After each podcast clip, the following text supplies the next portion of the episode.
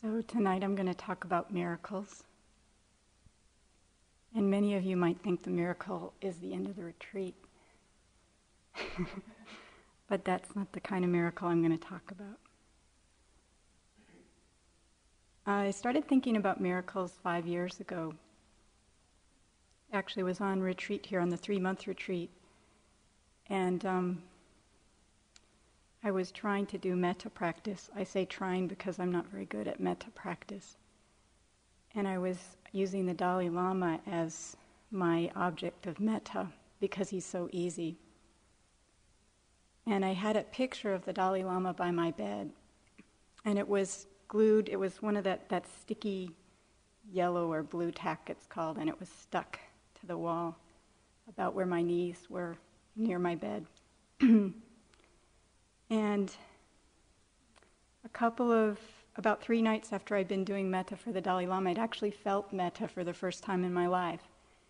And um, at about two in the morning, I suddenly was startled awake, and I felt this thud on my chest, like somebody had hit my chest. So I put my hand onto my chest, and the picture of the Dalai Lama was face down on my heart. And I thought that was rather unusual since it was way down by my knees and had been stuck to the wall in an immovable position. so I was very moved by that. And what was even more amazing was I went to go tell my teacher a few days later, and they said with a twinkle in their eye, You know, stories like this happen all the time to yogis. So I thought, hmm, there's lots of miracles happening out there or unusual circumstances. So, as someone who likes to collect stories, I got interested in collecting miracle stories. And unfortunately, I realized I can just sh- share a few tonight because it's kind of like eating Ben and Jerry's ice cream. If you hear too many, it starts to feel a little bit like too much. So, um, you can ask me for more later if you want. So, what am I calling a miracle? The dictionary defines a miracle as a remarkable and welcome event that seems impossible to explain by means of the known laws of nature and is therefore attributed to a supernatural agency.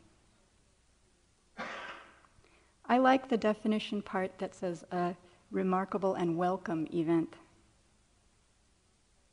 I think I started collecting miracle stories because um, they helped wake me up.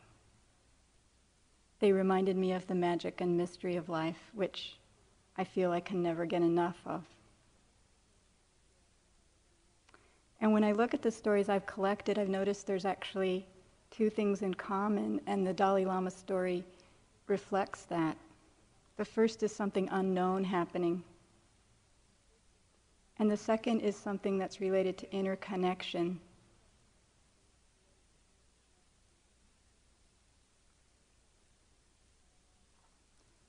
Pema Chodron has a saying that I like.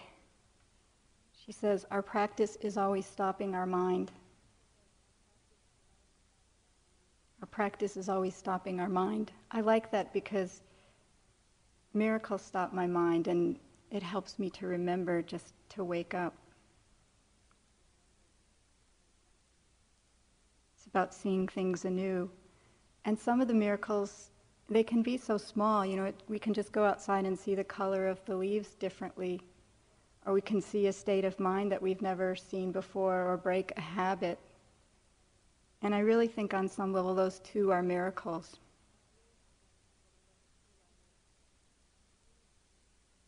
One of the points of this talk is we don't need something out of the ordinary like the Dalai Lama's picture falling on our heart at two in the morning to remember that life is always magically stopping our mind.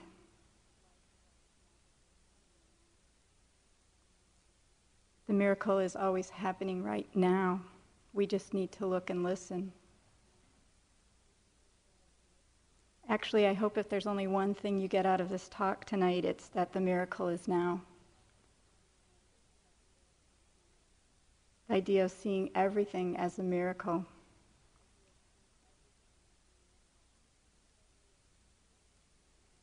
Einstein said there are just two ways to look at life one is that nothing is a miracle, and the other is that everything is a miracle. That's why I practice to begin to see everything as a miracle.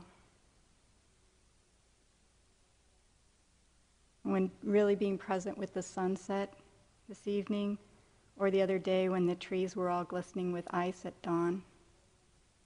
You know, really seeing that the Dhamma is the miracle now.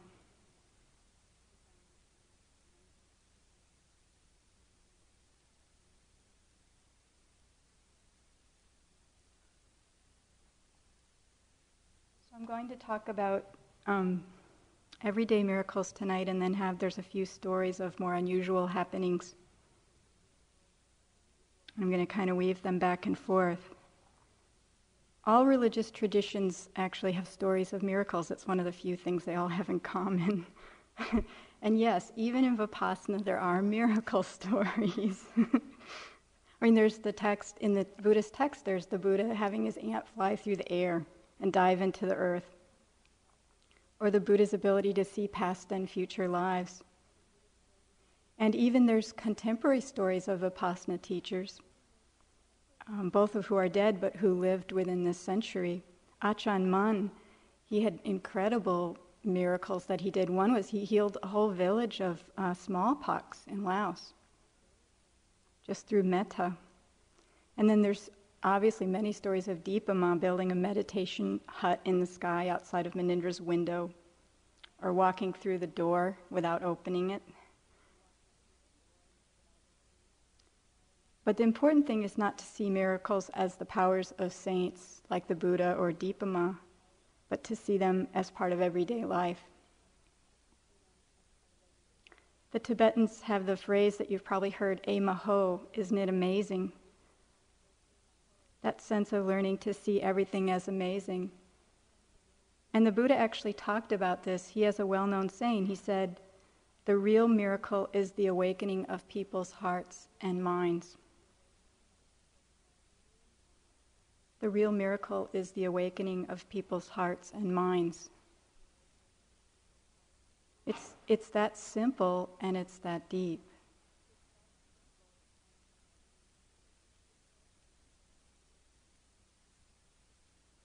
And that's what we're doing here, day by day, hour by hour, breath by breath. We're learning to awaken our heart and mind and see this miracle.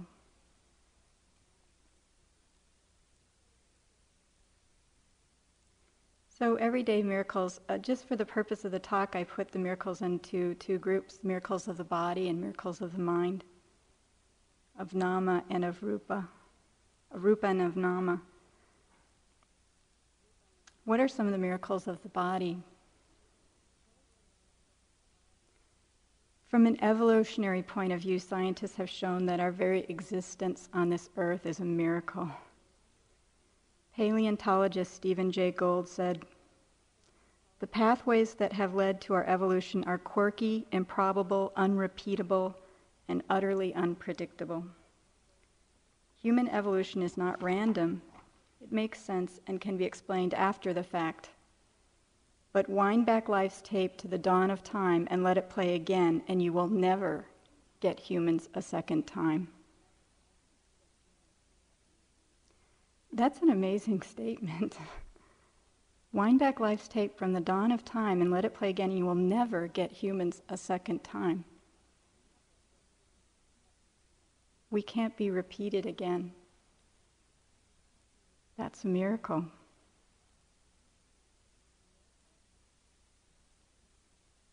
There's also the karmic miracle, which you probably have heard ad nauseum about human birth. But for those of you who haven't heard it, the likelihood of human birth, it's like a blind turtle on the bottom of the ocean who comes up once every hundred years. And on the surface of this vast ocean is a small yoke, a little ring. And the chances that the turtle will put its head through that yoke that's randomly floating on the ocean when it comes up once every hundred years. It's the likelihood of a human birth. It's literally impossible to be a human being. and yet, look around you. I mean, each one of us in this room got a human birth this lifetime. Despite fantastic odds, we're each experiencing a karmic miracle.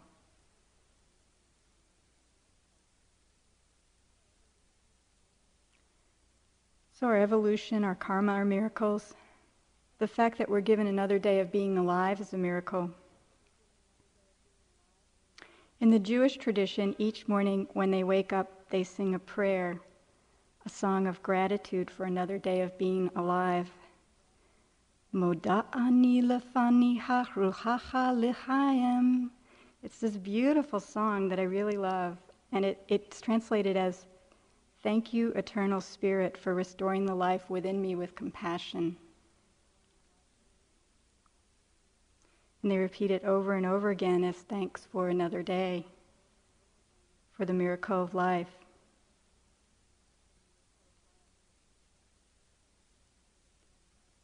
Meister Eckhart said,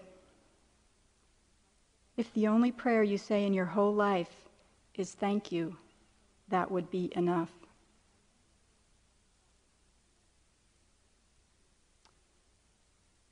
So the thank you is remembering all the miracles happening now.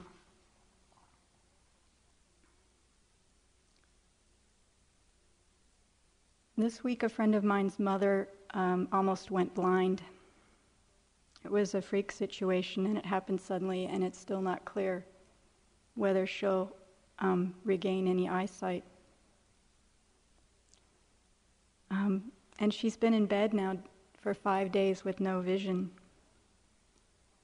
And I've been reflecting on her and sending her metta. And last night, after the metta sit, I went outside and I looked at the night sky, and it was filled with millions of stars, and it was so beautiful. And I just thought, she can't see this.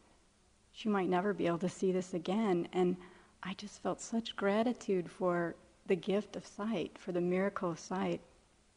And then I went out and I was walking by the front lawn and I thought, there's something written on the front lawn. and I looked and it, the word Sangha was written in the snow, stamped in the snow. And I just started laughing and crying at the same time, just how beautiful it was to be able to see that and experience the miracle of seeing and the miracle of, of Sangha and of living here at IMS.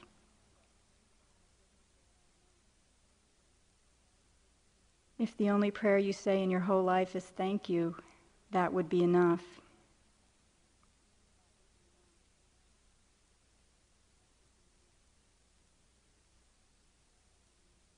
So, the miracle of being alive, miracle of being able to walk.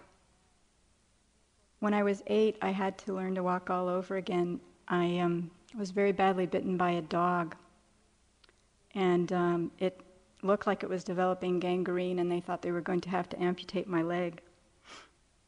Um, but after a number of months, it cleared up, thanks to a very wise doctor. And um, I remember to this day, I mean, it was 33 years ago, I remember taking that first step.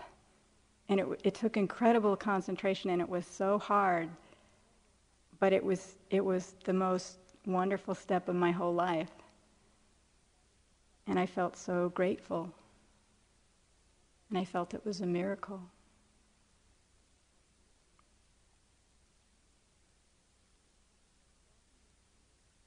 Thich Nhat Hanh says, walking with ease and with peace of mind on the earth is a wonderful miracle. Some people say that only walking on burning coals or walking on spikes or on water are miracles. But I find that simply walking on the earth is a miracle.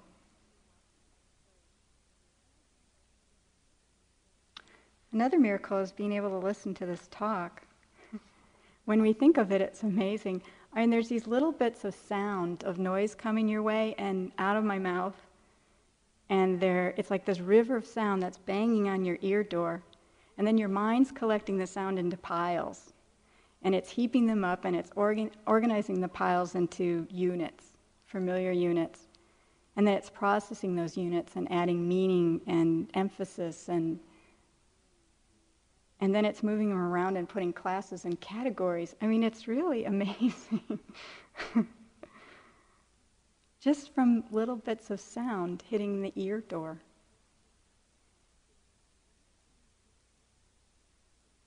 It's a wonder we can understand each other at all.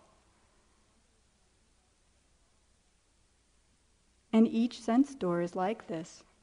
I won't go into it like in the Burmese fashion, but uh, reflecting that each sense door has this miraculous mm, bits of pieces heaping up and coming together into something.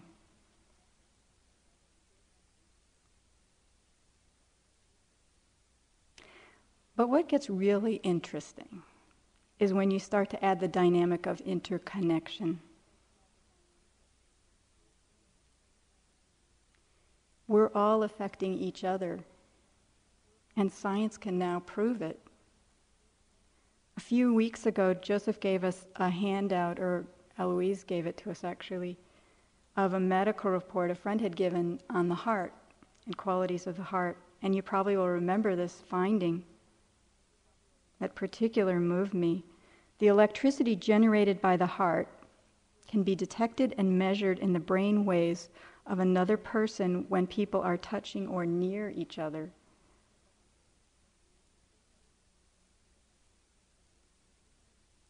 So the heart can be measured in the brain by someone near you. So we've all been sitting very near each other for 12 days now. and we live and work in the same building. That's a lot of electricity in each other's brain waves. So there's a deep interconnection happening. There's a miracle happening now, and we're in it together, like it or not. It's like that word Sangha stamped into the snow. On some level, it's stamped into each one of our hearts as we sit here together and live here.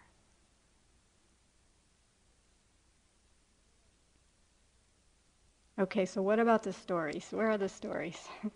so there's two stories here that really talk about the power of interconnection and that miracle. And they're both from a book by a psychologist who works with organ transplant patients. And these two stories are about the heart.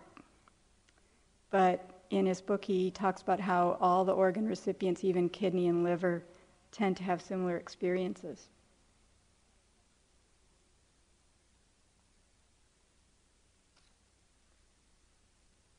I might go a bit over, by the way. This is called Glenda's story. Oh my God, David, no, cried Glenda when she saw the bright lights headed straight for their car. As the squeal of the tires burning to grip the road became one with her own shrill shriek of helpless terror, she knew that she had lost her husband forever. Moments before the car crash came, the car came crashing through the windshield, the couple had argued over something silly and had been sitting in resentful silence. They had had these little emotional scuffles before, but unlike in the past when they had their skirmishes, this was a time when there was no opportunity to apologize and reconfirm their love. Years later, Glenda sat with me in a dimly lit hospital chapel at her requ- request, I had arranged a meeting between her and the young man whose life had been saved by the gift of her husband's heart. The heart recipient and his mother were almost a half an hour late for the meeting, and I was ready to ask Glenda to leave.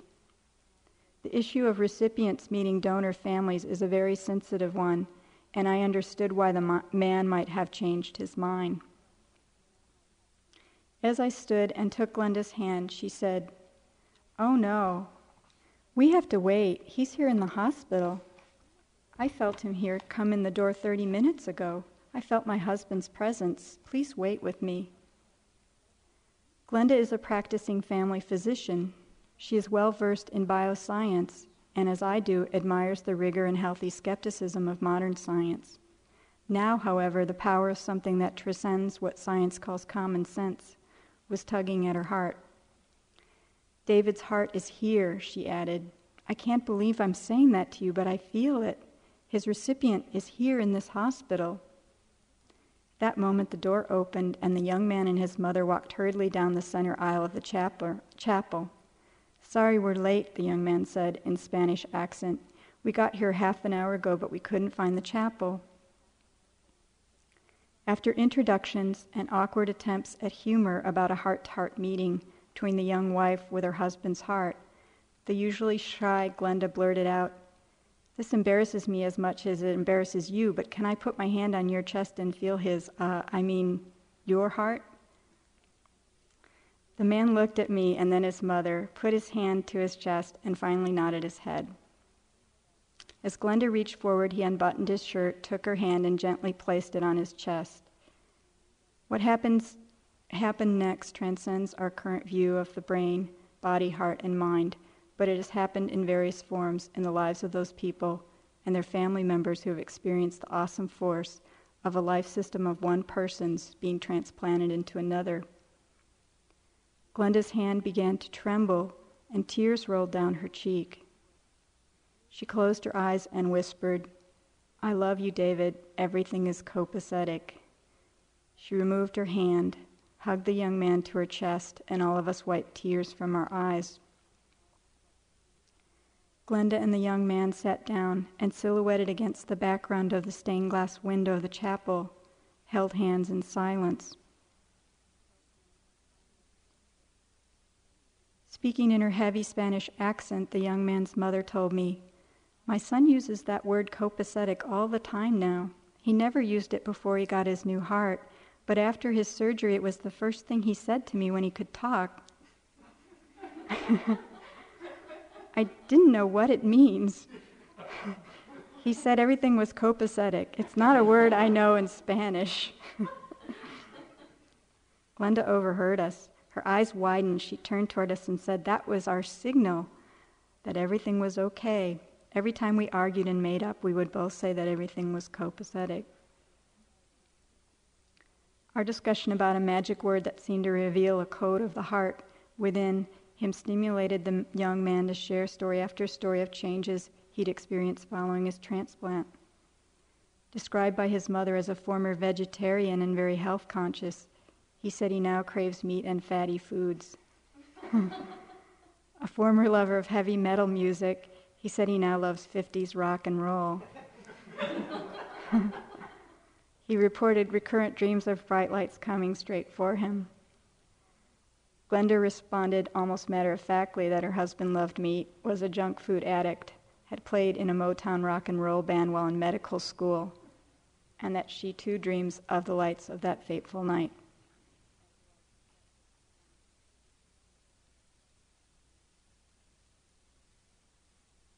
The real miracle is the awakening of people's hearts and minds.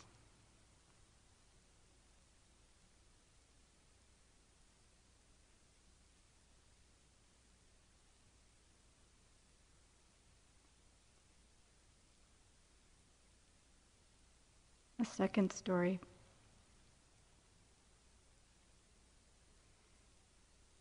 I recently spoke to an international group of psychologists, psychiatrists, and social workers in a meeting in Houston, Texas. I spoke to them about my ideas about the central role of the heart in the spiritual and psychological life.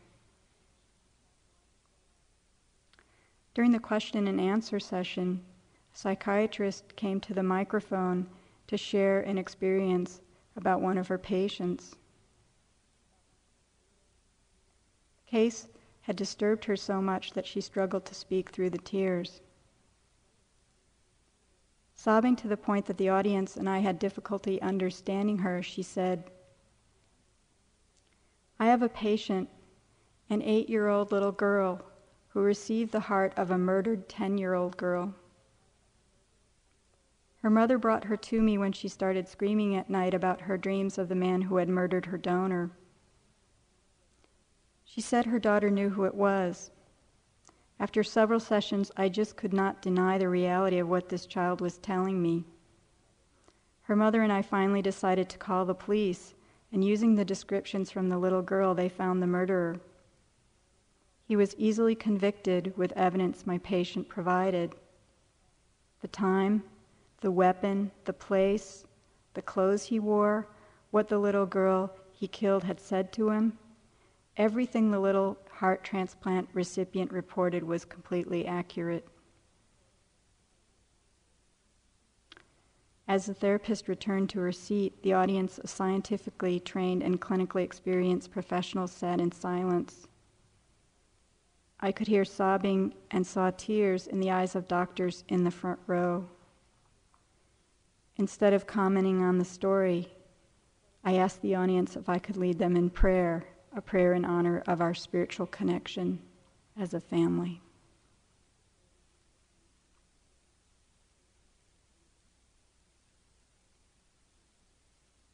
Taking a moment to honor the miracle of our interconnection.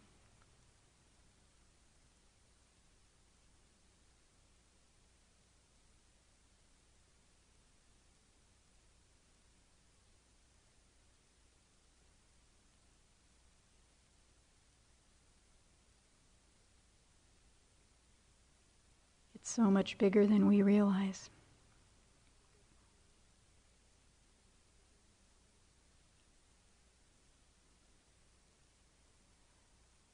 So, those are some of the miracles of the body. What about miracles of the mind? There's the miracle of the mind when it's focused and present. Most psychic powers are miracles of concentration and focus. Dipa Ma could walk through walls through entering concentrative states. Actually, it's interesting. Um, now everybody can do, anyone can do a version of this. I have a friend who, uh, he's disabled and he, he's a computer specialist and he works with bringing technology to quadriplegics. And he told me about an amazing new technology advance. Well, it's new to the civilian world, it's been in the military technology for a while. But it's the ability to use, um, to put a headband on one's head and use, it reads uh, thought patterns and it allows you to move objects on a computer screen without ever touching the screen. So, through thoughts alone, there's an ability to manipulate images on the computer the guy who developed this was an airplane pilot, and he um, he developed this headband so he could pilot a plane without ever touching the controls, just through using his thoughts. And my friend told me about the computer program that's used as training for this device. And there's this whole rack of wine bottles. And the idea is to move a bottle out of the rack and over to a table that's on the screen. And he says the minute you lose your concentration, your focus, the bottle like falls and breaks on the computer screen. He said it's really, really hard. You know, just the minute you're pulling it out, if you, if your mind wanders at all.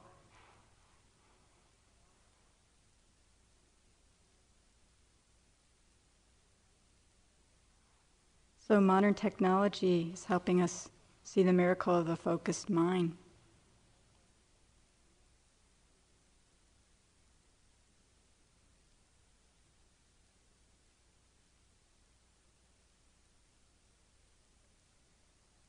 Focus of mind doesn't always involve technical types of miracles, but or psychic power types of miracles, but it can involve healing and connection.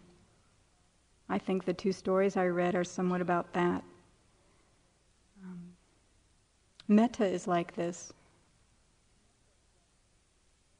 The Buddha would survey the world every morning to see who was suffering and in need, and he did that through deep listening. The divine ear and the divine eye, listening for the cries of the world.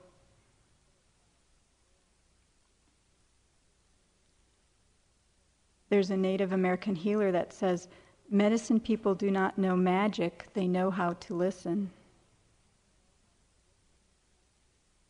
Medicine people do not know magic, they know how to listen.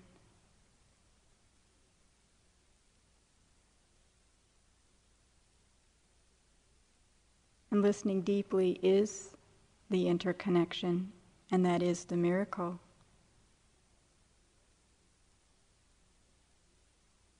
I know you've heard a lot of Mary Oliver this retreat, but I, there's um, in her journal writings, there's a really nice story that kind of combines this combination of the ordinary and the extraordinary.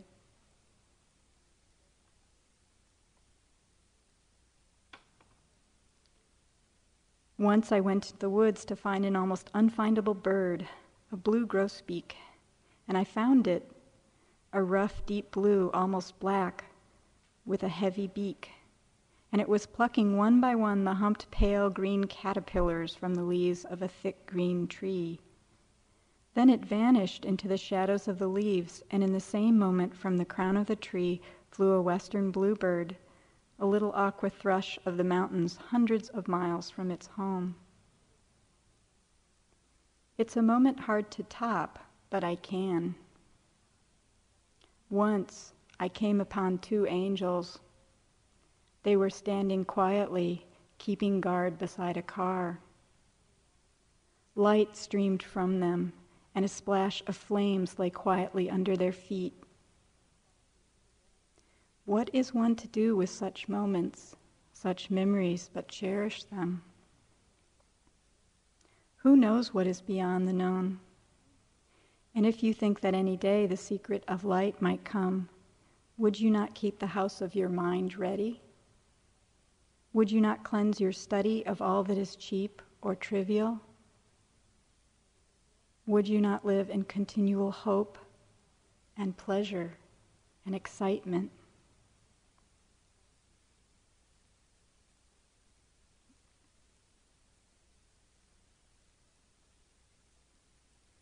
There are just two ways to look at life. One is that nothing is a miracle, and the other is that everything is a miracle.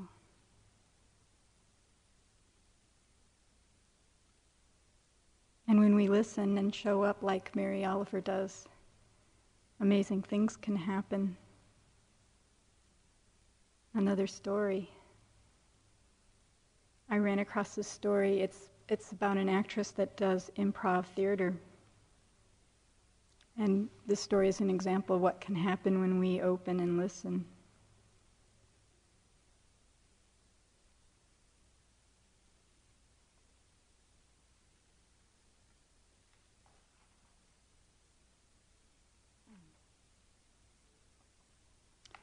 The year was 1976. I was performing in Ann Arbor. I had asked the presenters to create a set within which I would improvise. That evening, the set they created included a Raggedy Ann like doll, which was lying on the floor downstage center. Early on, the doll drew my attention. I named her Alice. Within the first 15 minutes of the improvisation, Alice died. The remainder of the show focused on how others in her life responded to her death. As I was bowing at the end of my show, I noticed three women sitting on the floor near where Alice had been lying. While everyone else clapped, they were completely still. Later, they came to see me backstage. Through their crying, they told me that a year ago, that very night, their mutual and dear friend Alice had died.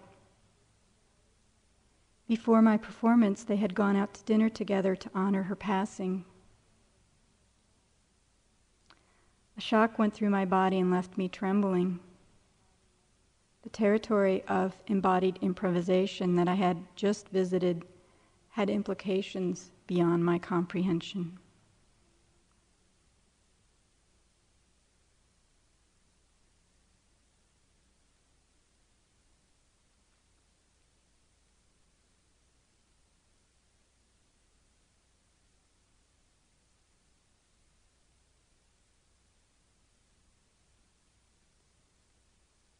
Anything can happen at any time if we show up and we listen.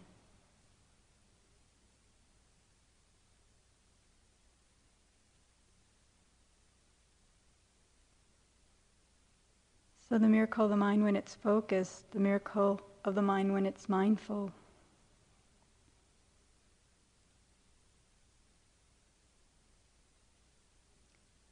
Again, the Buddha, the real miracle is the awakening of people's hearts and minds. The real miracle is the ability of the mind to see through itself. When you think of it, it's amazing. The mind can look at itself,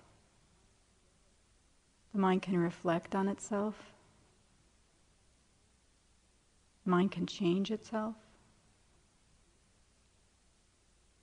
I can't think of anything in the body or natural world that can do this. And it's definitely a miracle. Self reflection is a miracle unique to human birth.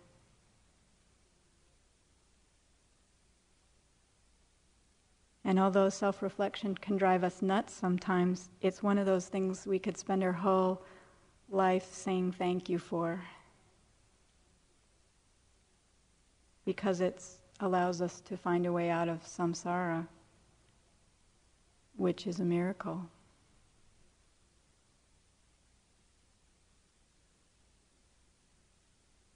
Way back when Annie talked about the endless rounds of rebirth. So being able to find a way out is truly a miracle.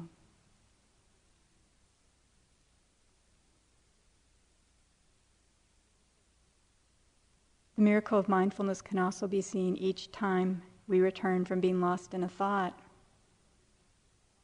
I think of all the times today you've been lost in a big, juicy thought engrossed. And yet the mind came back. It remembered to come back. You were 5,000 miles away in a chai shop in Delhi, or you were sneaking into the staff area to look at your mail, and you were snapped back into awareness. Oh, yeah, the breath, the present moment. That's a miracle. And the many, many times it's happened today, and it will happen in the future. And it happens when we aren't even trying. That's what amazes me. Or when we aren't even trying to try, it happens. Why does the mind come back at all? Could it be that mindfulness is the default mode in our mind? Could it be that mindfulness is actually really the norm underneath all the squalor? Who knows? But it certainly seems like a miracle to me.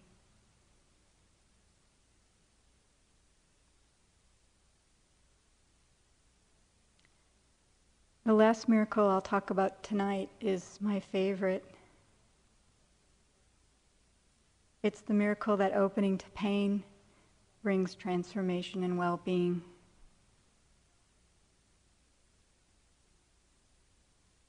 The miracle that opening to pain can bring well being. Who would have ever thought of that? Except the Buddha. So think of how many times you've seen this in your life. You were in a period of mild or deep suffering and you opened to it, decided to surrender, and something happened. Learning happened, freedom happened.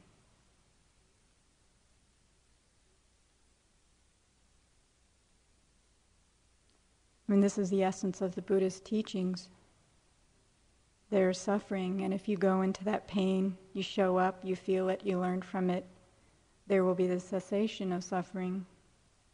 There will be transformation.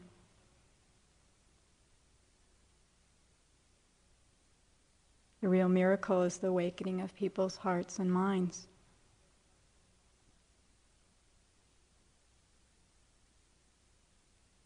But we have to show up and listen. There's actually so many stories about the miracle of opening to pain and it creating transformation. And the whole dark night of the soul, many spiritual saints, teachers have amazing stories.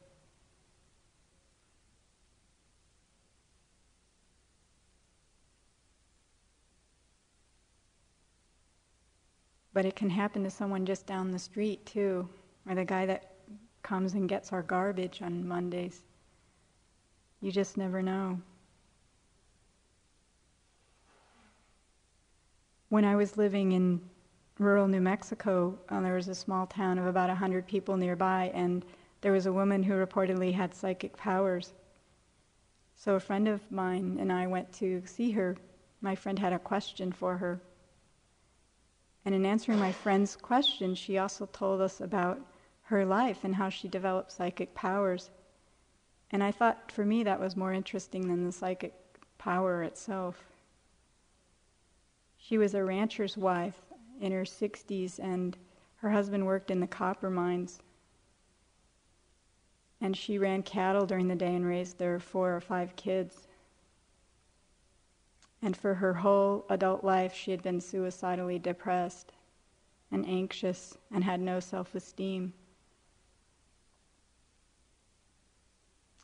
And one night she had, um, about when she was in her 50s, she had decided that she was going to kill herself after years of suffering, and she went into another part of the house. And before she was going to kill herself, she decided to pray.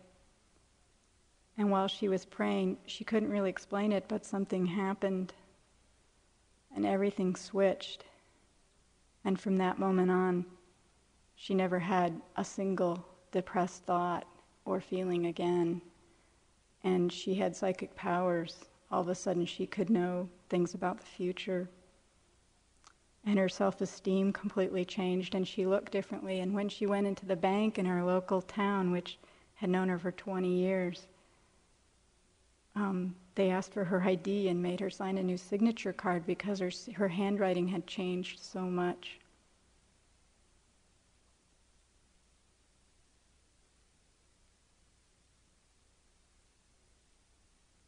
So anything can happen to anybody, even in a little town of a 100 people.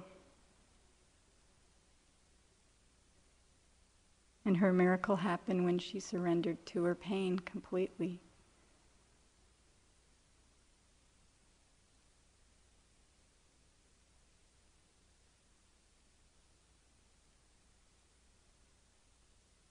So there's one more story. This last story is my favorite because there's a little bit of an element of um, the cosmic joke in it. But it's also a nice example of how we're all helping each other in our pain. It's a great example of how the miracle is now.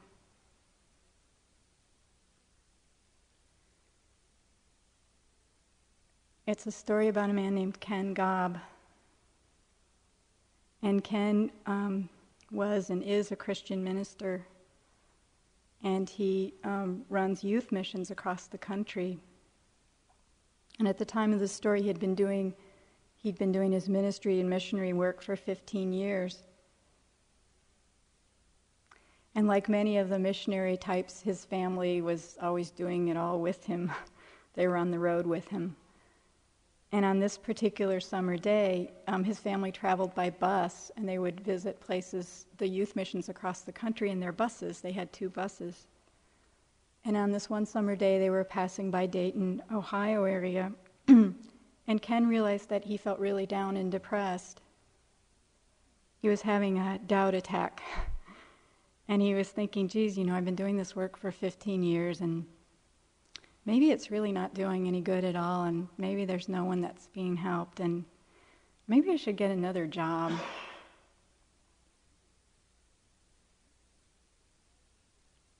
And while he was feeling this and driving his bus, his son called him on the CB radio, who was in the other bus ahead of him. And he said, Hey, Dad, I'm feeling really hungry. Let's get some pizza. So Ken said, Sure. And his son, who was ahead of him, pulled off at the next exit. Ken followed behind. And his son pulled into the first, um, there was a pizza place right off the off ramp, and he pulled into the parking lot. And everyone piled out of the buses to go have pizza. But Ken realized he really wasn't feeling hungry, so he said, Well, I'm going to stay behind and be, be alone. And he was also feeling depressed, and he didn't He wanted the alone time. So when everyone went into the restaurant, he stood outside the bus and um, kind of kitty corner from the restaurant, there was a Dairy Queen and a gas station.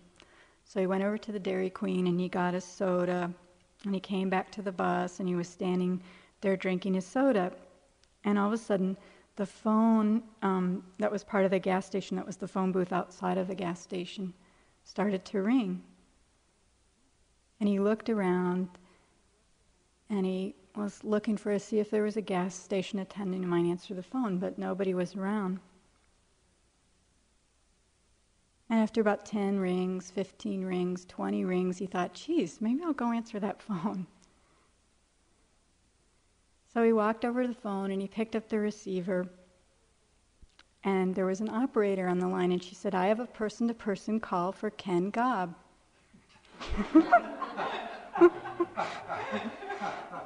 this is a true story.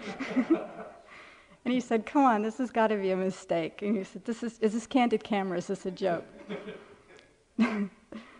and um, he was arguing with the operator about this. It's like, and she goes, "Well, are you Ken Gaub?" And he goes, "No." He goes, "Yeah, I am." You know, what is this? And all of a sudden, the woman on the other line broke in and said, "Yes, yes, that's him. I recognize his voice." And it was a woman from Harrisville, Pennsylvania, and she was about to kill herself, and she'd prayed um, to God for help. And while she was praying, she had remembered seeing Ken on local TV like a week or so before. And she thought, well, he could help me. He, was, he seemed like a really nice guy. He could help me. But then she realized that she didn't have a phone number. She had no way of figuring out how to get a hold of him. So she went back to her suicide plan and started writing her suicide note. And all of a sudden, while she was writing the note, she had a flash in her mind of a phone number, which she wrote down because she was writing a note. and a voice in her head said, This is the number to reach Ken Gaub at. So she got on the phone and made a person to person call. Hmm. And of course, Ken talked her out of committing suicide, and he realized that they kept in connection for many years, and he realized that the work he was doing did make a difference.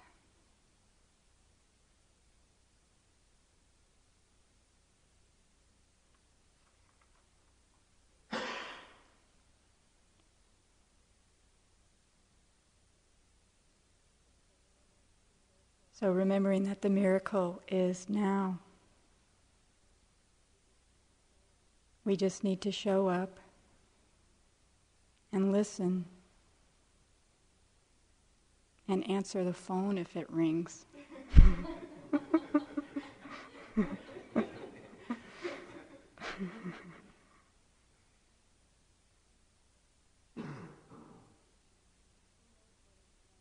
Who knows what is beyond the known?